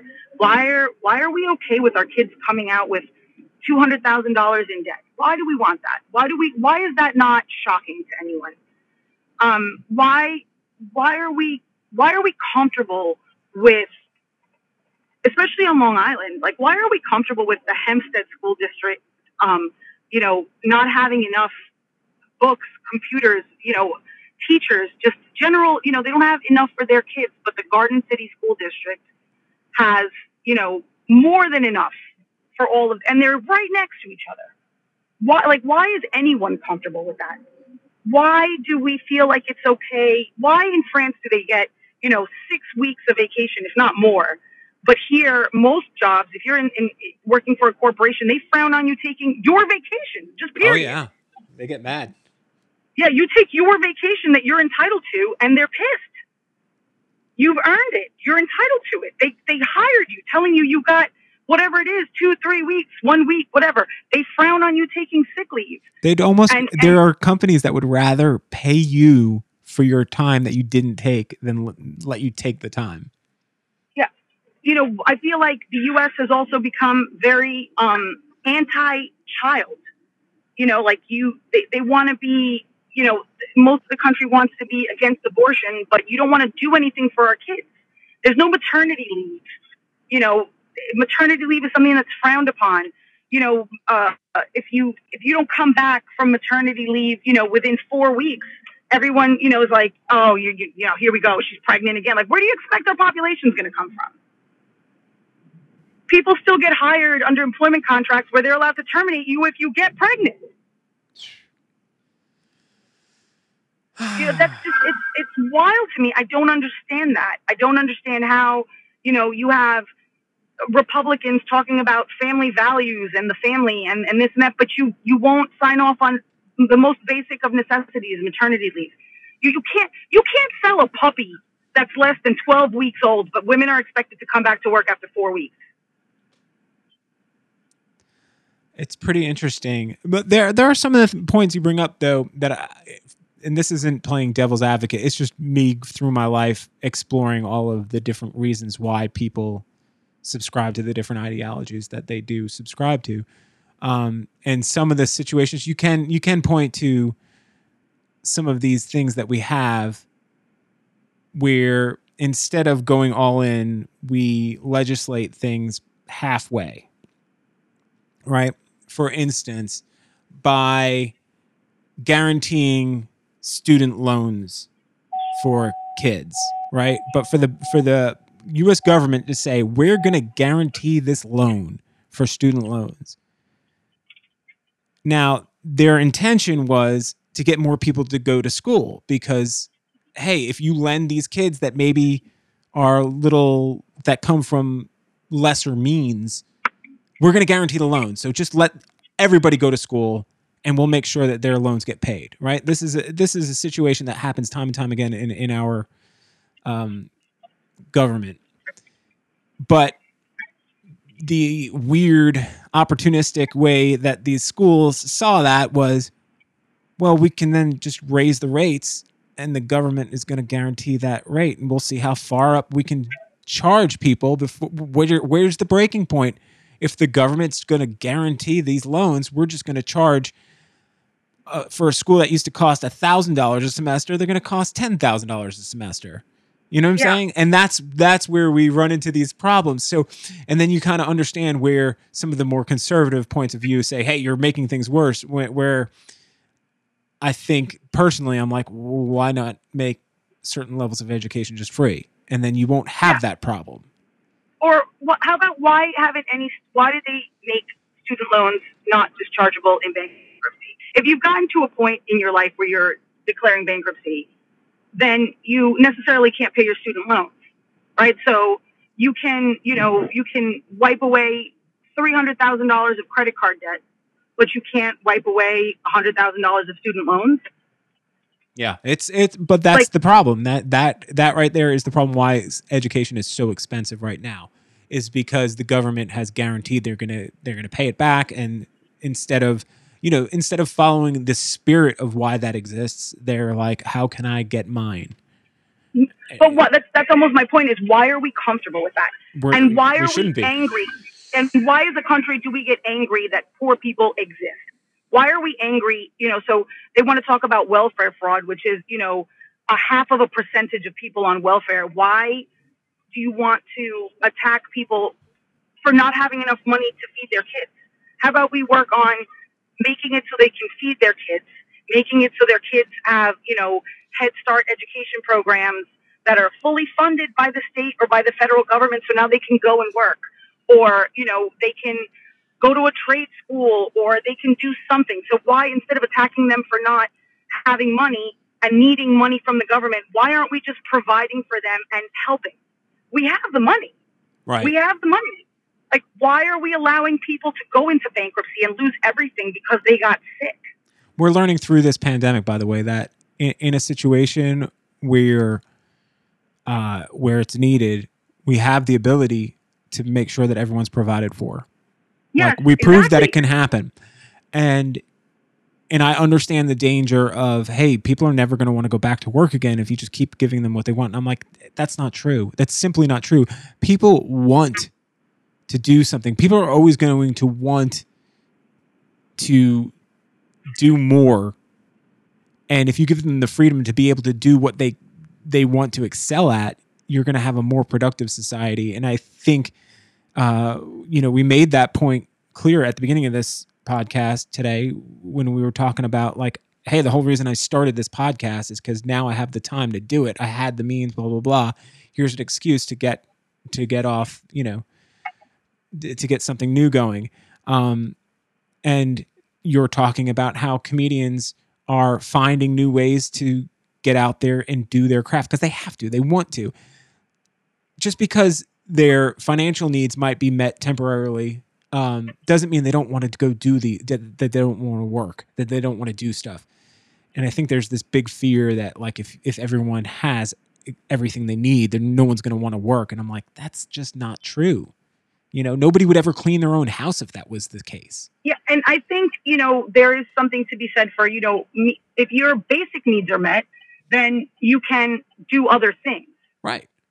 Right, and I think also, you know, going back to what I said, like, a lot, you know, I was a criminal defense attorney for a long time, and I think, you know, people want to attack people that have been arrested, you know, very specifically, you know, drug dealers, right? They're like all these crack dealers, and they're selling heroin, and they're doing this, and these young kids are gang members.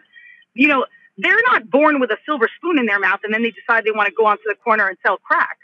Their most basic needs are not being met. They don't have food. They don't have shelter.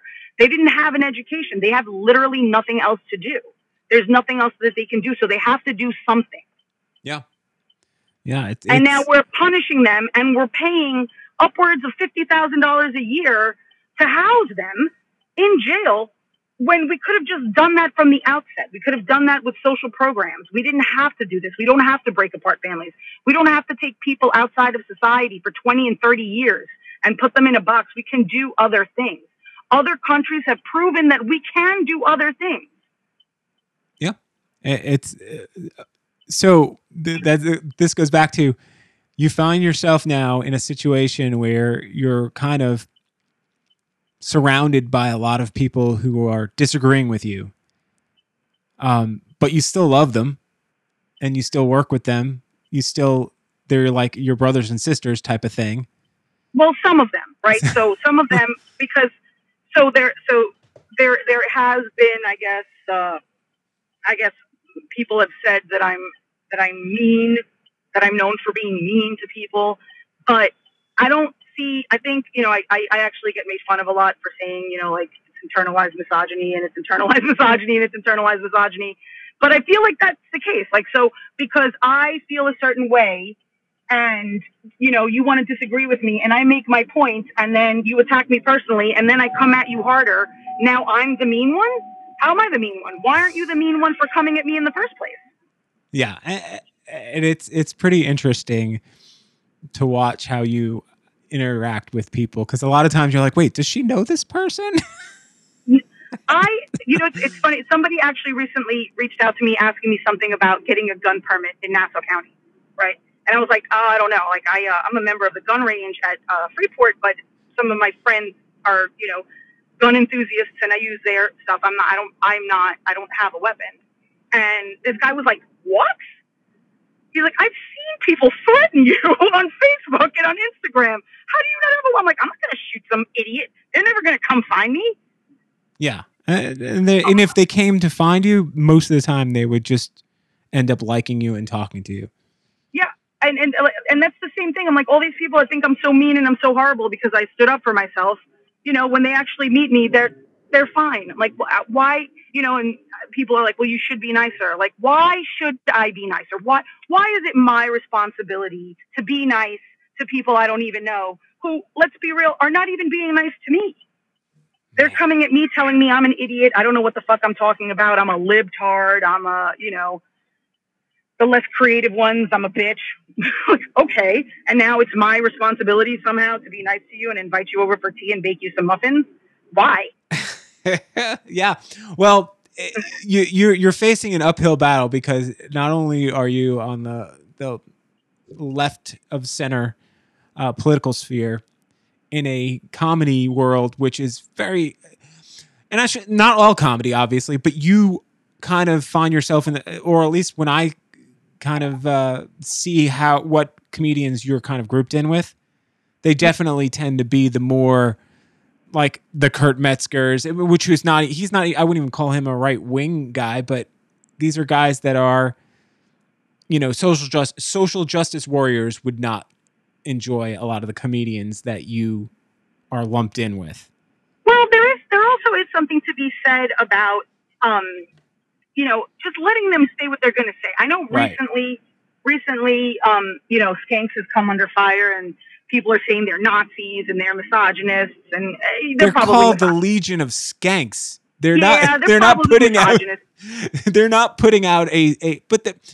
But when you listen to them talk, you realize they're just kind of goofy guys that are having fun. First of all, it's two Jewish guys and a Puerto Rican, right? So I don't know if Nazis really gonna cover what's going on there. They're just talking. I know Metzger has gotten into some trouble for just talking, and I understand what's going on there. And I've had it happen to me, and it's very much. So there's some, like, there's left, and then there's like social justice warriors, and then there's just people who are excited to jump on anything you say.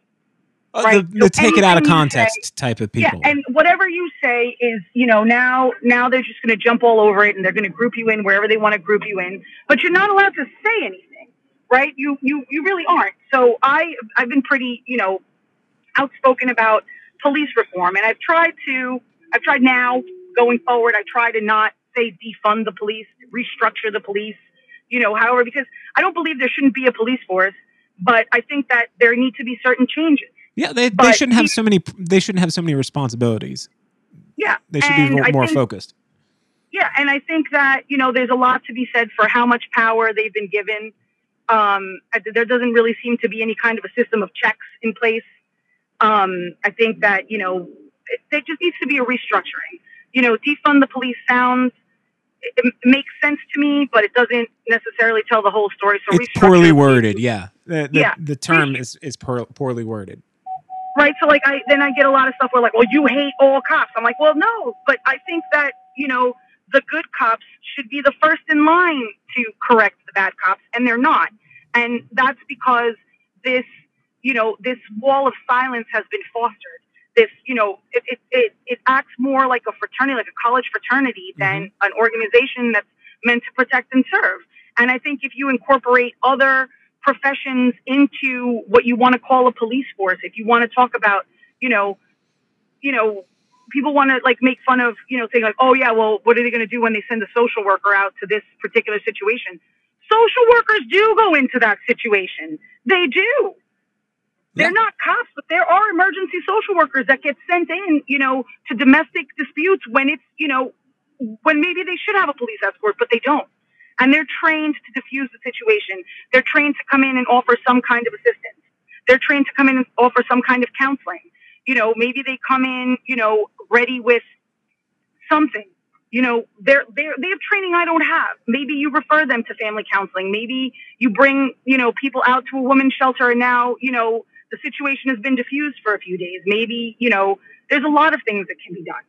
And I don't understand why, you know, you there's no, people want to attack you without letting you go any further into the nuance into the conversation. Yeah, I know that specifically with Kurt, I remember at one point he got into a lot of shit because somebody was accusing someone else of rape. I think it was, at I don't remember actually. I don't remember if it was at a comedy club or at one of the improvs or something. And his position was like, maybe we wait and I'm not, obviously he worded it a lot more strongly. But maybe wait and see before we take this person down. Yeah. And then all of a sudden, he was a rapist and a rape apologist and a rape enthusiast. And I'm seeing that a lot in across different creative forms. And I do believe women. I do. And of course, but at the same time, I do believe that there should be some sort of, justice. There should be something, Yeah, there's a reason why you can't function. You can't participate in a cancel culture and then also think that it's a good idea to defund the police without thinking to yourself, wait, the reason why we want to quote unquote defund the police, for lack of a better term, is because they shouldn't be the judge, jury, and the executioner. They shouldn't have that kind of power. But meanwhile, you'll take that kind of power on yourself when you see a clip of something taken out of context and apply it to somebody, and then they don't apply their philosophy on the police towards themselves, which is, maybe you should let there be some sort of due process and find out what actually happened. Because there are, unfortunately, more cases than not where, the guy did do something fucked up. But there are enough cases of a woman using the power of that kind of cancel culture to hurt somebody improperly. And if I'm sure the numbers are 8 or 9 to 1 of that it's mostly, the guy was a scumbag. Yeah, but so they believe women, but investigate the men. But for the one Johnny Depp, the one case of the Johnny Depp where it turns out, hey, Johnny Depp really wasn't a scumbag, Yeah. But everyone was ready to cancel. The same thing with understanding the idea of somebody who has paid their dues or done their time, like a Joey Diaz, to sit there and pull one of his stories where he talks about things he did in his past. It's like, hello, he went to prison for that. This guy jokes about this stuff and talks about these stories of things and all of the awful things. That was a guy that's gone and dead and buried. It's not the same person who's talking to you now and sharing those stories. So when they tried to cancel that guy, it was pretty funny to see how many women came forward in his defense. Well, I also think it's a big part of cancel culture that has never made sense to me is, when, the internet sleuths go in and they decide that they're going to dig up a tweet from, 2010 and they're like, oh yeah, see what he did, see what she said. And it's like, well, is there any room for personal growth? Yeah. Is there any? That person doesn't exist. I mean, if you're living in the now, you have to understand that people have learned. There are a ton of people who, from watching this George Floyd tape, have done a complete 180 on their view of police brutality. And that's a good thing. Little late in the game, but it's understandable because it's happened so many times, and they see this. It's black and white. You can see what's going on. This person is murdering someone right in front of you. And people have changed their mind. There's so many people changed their mind. And so for you to say, hey, Jim from down the block used to think all these black dudes were lying about getting killed by cops, but now he's changed his mind. But if you pull up a tweet from him from 5 years ago, and hold that person from 5 years ago to the same standard of the guy he is now, that's not fair to the person who he is now. He has learned. He has been educated, so to speak. Yeah. Judge me as I am, not as I was. Yeah. It's a pretty, and it's this weird thing of you're not allowed to work, because you were stupid at some point. If there were Twitter or Facebook when we were younger, I'd be so screwed. When testosterone was flowing and stupidity was rampant and, underage drinking was a thing. And the decisions you make as a child, the things you said to people, there are things I think about that I have said to people, and I'm like, I wonder if I like really truly hurt someone's feelings or affected somebody from a bad decision I made. And like, I wouldn't even, and I probably don't even know, you know? And like now these kids are growing up and they've got documented proof of every stupid decision they have made and every dumb thing they've ever said. It's pretty awful. Yeah, and it sucks. There's no room for error anymore. You can't, you can't misspeak. I feel very bad for Joe Biden, you know, as somebody who's definitely like, you know, been trying to get something out and stuttered or said the wrong word, or, you know, now it's like you literally can't misspeak. As soon as you misspeak, it's like, oh, well, he said blah, blah, blah, blah, blah. And it's like, all right, you know, give him a second to correct himself. You know, what's something funny about, an interesting thing about Joe Biden. And I try to tell people this because he doesn't, he's a lifelong stutterer. Like he actually suffers from severe stuttering. It's something he deals with and he's overcome. But when you see him, he is very uncomfortable public speaking, and he has a hard time speaking. Like that's he's if you look up Joe Biden stuttering, he's like the spokesperson for like the National Stuttering Foundation or something like that.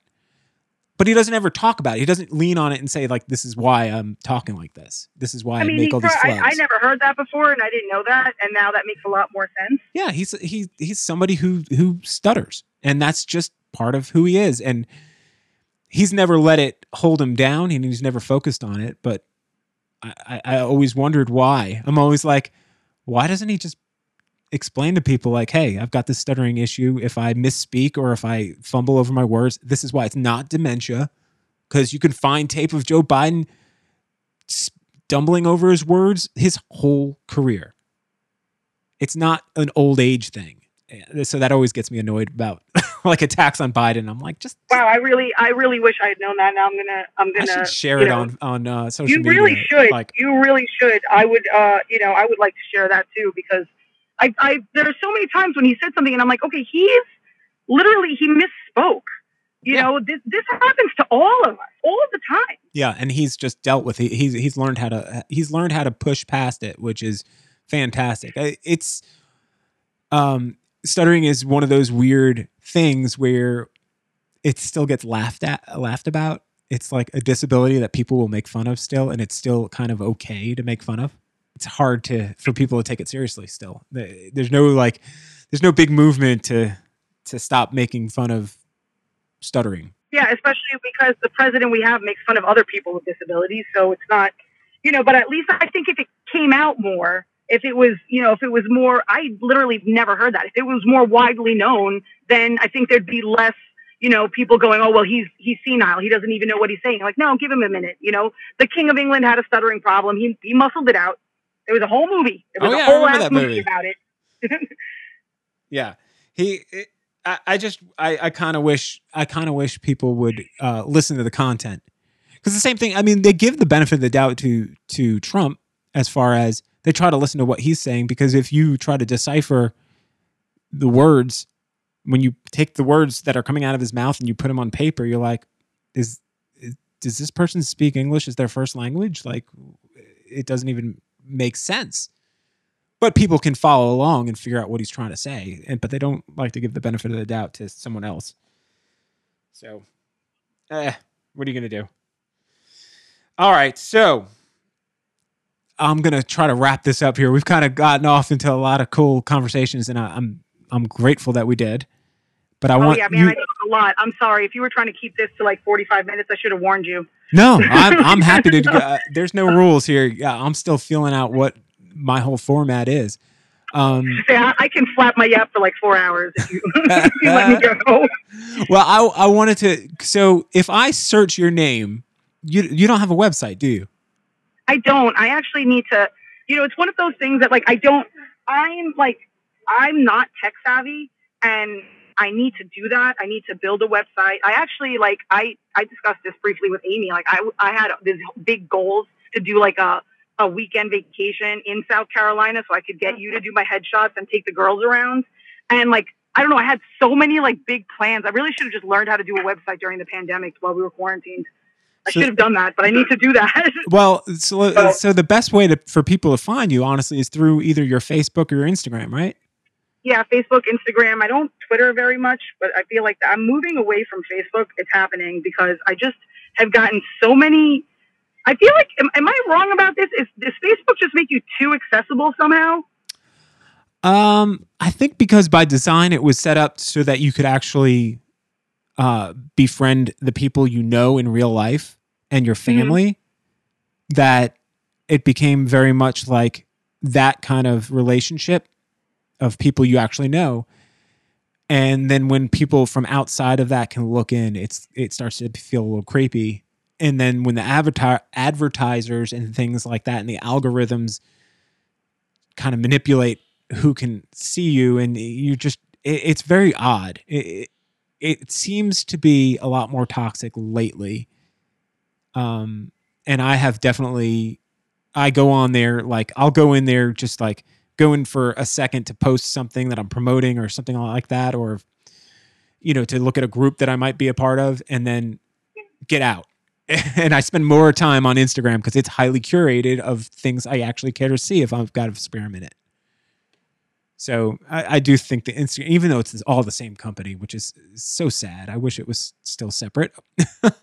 But yeah. Instagram is definitely a lot less of a stressful experience. Yeah, I just feel like this is going to sound, this is the sick new reality. I'm just tired of all the threats I get on Facebook. Like, enough already. I get it, enough. Do you get a lot of sexual things because you're a woman too? Do you get that? I was outing people for a little while there, and then, you know, like I was posting, like Facebook shut me down recently. For screenshotting? Not shut me down, but like I tried to, I screenshotted, like I used to get these like really crazy dick pics, and I started like posting them, and then one of them was like really explicit, and Facebook was like, I can't post this, and I was like, why can this, like literally nobody can send me a picture of his junk, and I can't post it on my page? Right. Why not? It's just one of those things that most dudes don't have to like deal with. It's like a whole side of the internet that most men have no idea exists. Like if you're a female on social media, you're getting unsolicited dick pics. And it's like, why is that okay? Who decided that that's... I mean, some of these dicks really like... Yeah, you're like, why? You guys should be ashamed of yourselves, really. You should be ashamed of yourselves. Like, I mean, at least put your best dick forward. You know what I mean? Like, isn't this like a job interview, like your CV? Like, you really want, you know, shouldn't it be like, you know, the firm handshake when you walk in the door of a job interview? This is the first impression I'm going to get on you. You're going to post this sad little untrimmed, half flaccid dick. Come on. Yeah, well, someone's got to come up with a good movie or like a good script or a TV series or something where women will get an unsolicited dick pic and say, oh, that's nice, let's go on a date, and like film the date and just see how that goes, or you know what I'm saying? Like, just because there's nobody's ever gotten a date from sending a dick pic unsolicited. It's never happened. It would have to be the most extraordinary dick. And even still, you'd be like, this is your opening line. This is what you have to offer. Yeah, weird. It's still weird, but like, I mean, I don't think I would. But I guess, you know, if you're like, you know, I don't know. I just think it's a weird start. I'd like to know has anyone ever gotten into a relationship with somebody who just sent them like an inappropriate message on social media, like totally unsolicited. There's got to be one. Never understood. Yeah, there must be one, but I really also never, and it probably was like a really, like a killer dick pic. It had to really be, you know, it's like a piece of art. It had to really be like, you know, this person had to be the Ansel Adams of dick pics. You know, it had to have like lighting and like, you know, probably black and white if I had to guess. Yeah. And yeah, the angle has to be just right. And there has to be some sort of body waxing involved. And there has to be something in there to like gauge size. So there's like a G.I. Joe figure like standing next to it. So you know it's not a scam. It has to be like not too big, but not too little. Like not too big that it would be intimidating. You know, it's really like the Goldilocks of pictures, if you will. I don't imagine.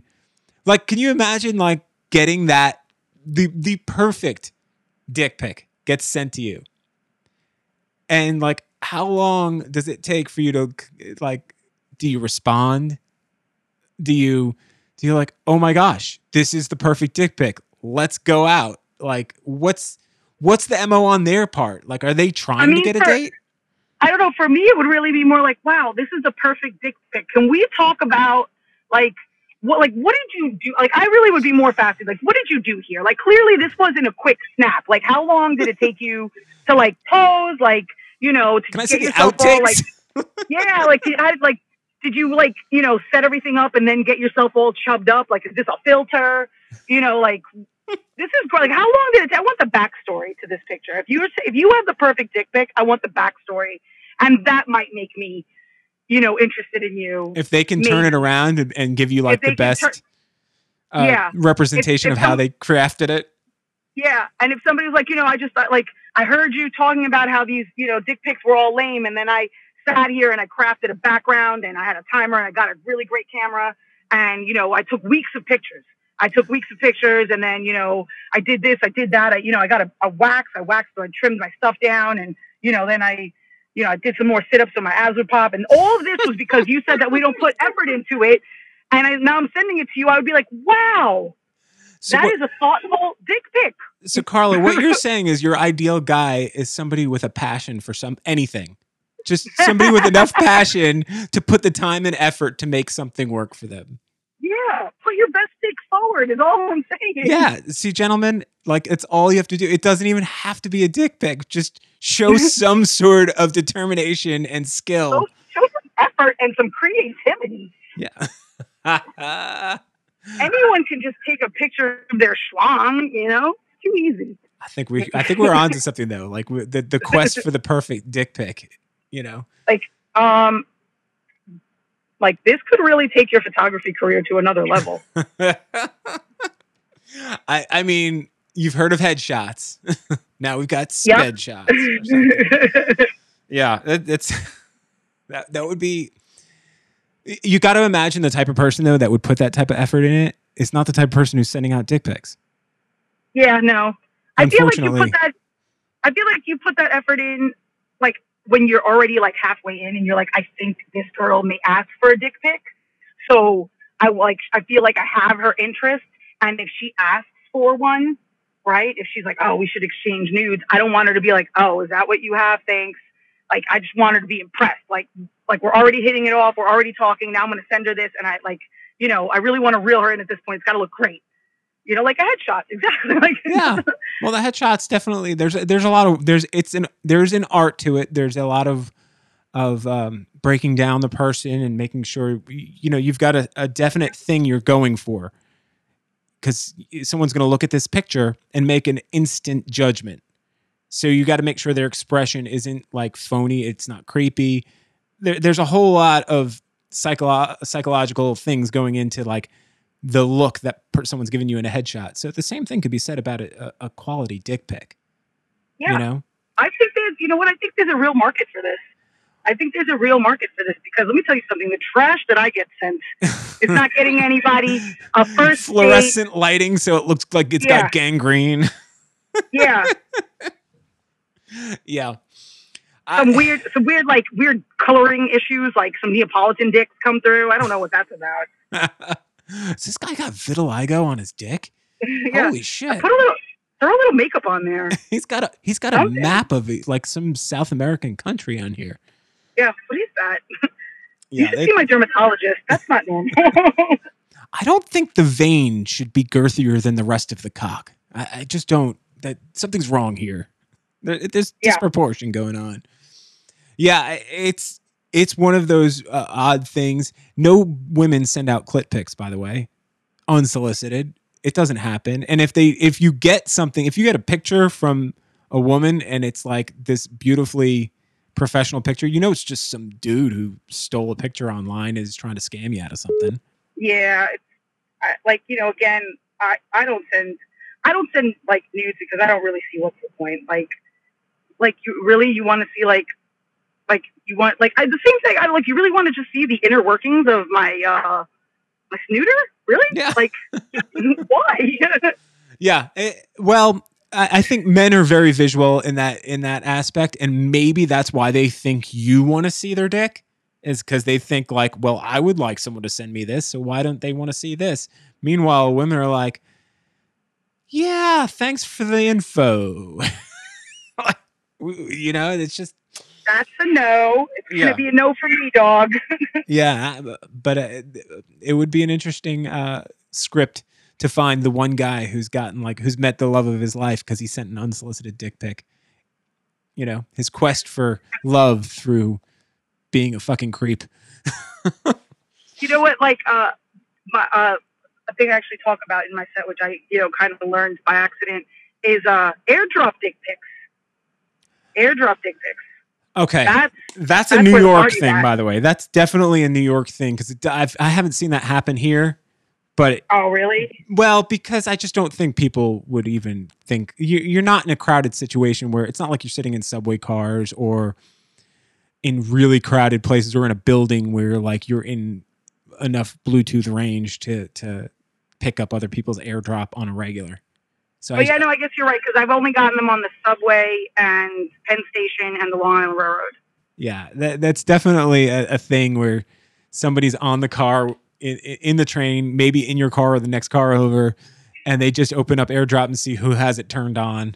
And next thing you know, you're looking at deformed dick pics, which is to me is hilarious because also a lot of like AirDrop dick pics don't come with like.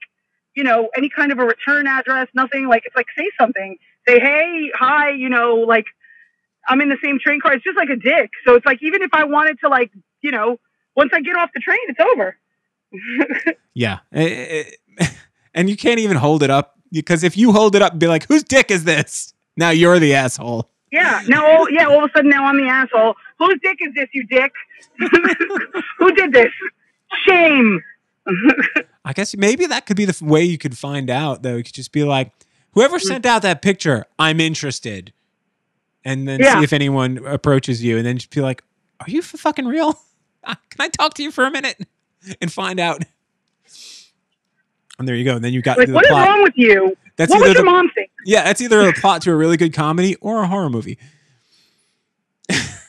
Unfortunately, you don't know. Yeah, probably a horror movie. That's definitely how you get murdered. Yeah. 100% is how you get murdered. We've been watching too many weird movies lately. There's been a couple of them. We just watched The Rental, which is like an Airbnb kind of slasher type of movie.